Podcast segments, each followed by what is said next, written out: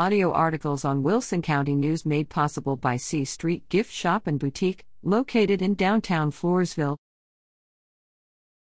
Kidd leads emergency training at sea. U S Navy Chief Hospital Corpsman Tiffany Kidd Wright of San Antonio conducts training on emergency response procedures on the mess decks aboard Independence Variant Littoral Combat Ship U S S Charleston, L C S eighteen, during routine operations. Charleston, part of Destroyer Squadron seven, is on a rotational deployment in the U S seventh Fleet area of operation to enhance interoperability with partners and serve as a ready response force in support of a free and open Indo-Pacific region.